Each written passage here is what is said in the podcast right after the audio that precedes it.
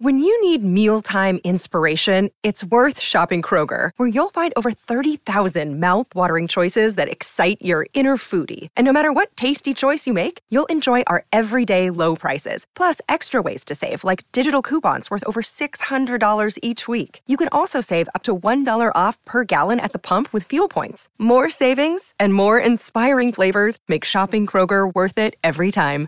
Kroger, fresh for everyone. Fuel restrictions apply. Anche se non ce ne accorgiamo, sulla canonizzazione dei miti intervengono autori precisi. Questo è vero per il mito greco-romano.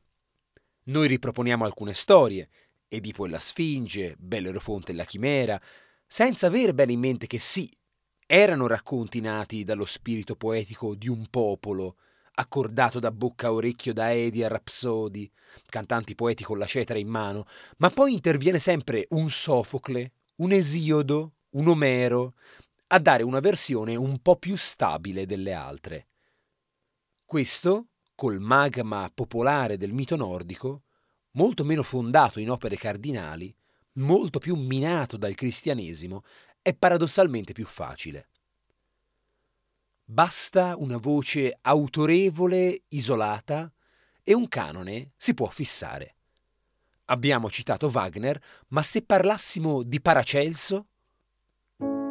Io sono Giorgio Moretti e questa settimana raccontiamo parole del mito norreno. Oggi Silfide.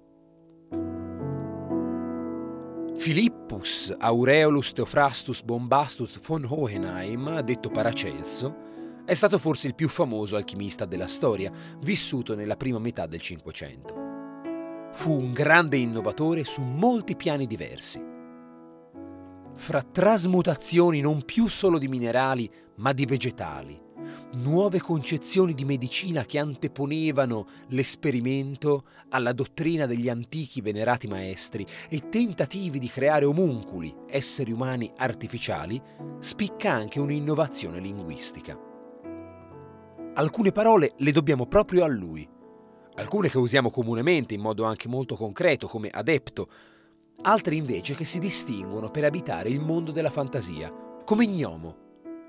Infatti, fra le cose che fece, ci fu una razionalizzazione delle figure del mito norreno che incarnavano gli elementi con cui da alchimista lui si confrontava continuamente. Lo gnomo, ad esempio, il cui nome echeggia di gnome, intelligenza in greco, è uno spirito della terra. Formalizzò la figura dei silfi, coniandone il nome tedesco Sylphe a partire dal latino silva, bosco, modellato però sul greco ninfe, ninfa. Il mito nordico popola i boschi e i venti che li trascorrono di spiritelli e geni, esseri invisibili, elementali dell'aria nella lettura di Paracelso. Si trattava di figure fondamentali nei discorsi sugli elementi che caratterizzano l'alchimia e sono rimaste un paradigma per tutta la letteratura ermetica successiva. Capiamo quindi che non si tratta di un termine originale della mitologia nordica.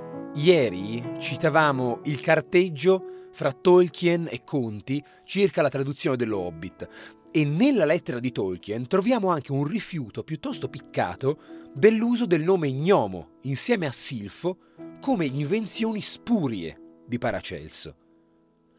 Curiosamente, ma come abbiamo visto con le Valchirie nemmeno troppo, il Silfo è rimasto un nome del lessico mitologico e solo Silfide ha avuto un'estensione figurata. Peraltro, Giusto per continuare a pasticciare per il piacere di Tolkien, Silfide è un'invenzione ulteriore, settecentesca, di Alexander Pope, che lo usa nel suo poema eroicomico Il ricciolo rapito. A volte è difficile rinvenire una sostanziale differenza fra silfi, silfidi e altre figure magiche come le fate, ma mantengono delle chiare peculiarità. Infatti in particolar modo la silfide è sfuggente, leggiadra, diafana, che appare rapidamente e rapidamente scompare. È facile capire come il nome di una figura del genere sia passata a indicare semplicemente le ragazze di silhouette snella e portamento agile. Un'estensione diversa, ma sullo stesso campo della Valchiria, insomma, e allo stesso livello, testimonianza di una forma delle menti che hanno esteso queste metafore. A esempio, passando in bicicletta accanto al campo sportivo, si ammirano fugacemente le silfidi che fanno la corsa a ostacoli. La ragazza con cui si esce si dimostrerà una vera silfide quando la portiamo a camminare nel bosco. E lo zio, quando si alza da tavola gonfio e sbronzo dopo il pranzo di Capodanno, facendo cadere bicchieri e oscillando pericolosamente, non mostra la grazia di una silfide. Ci sentiamo domani con una parola in attesa.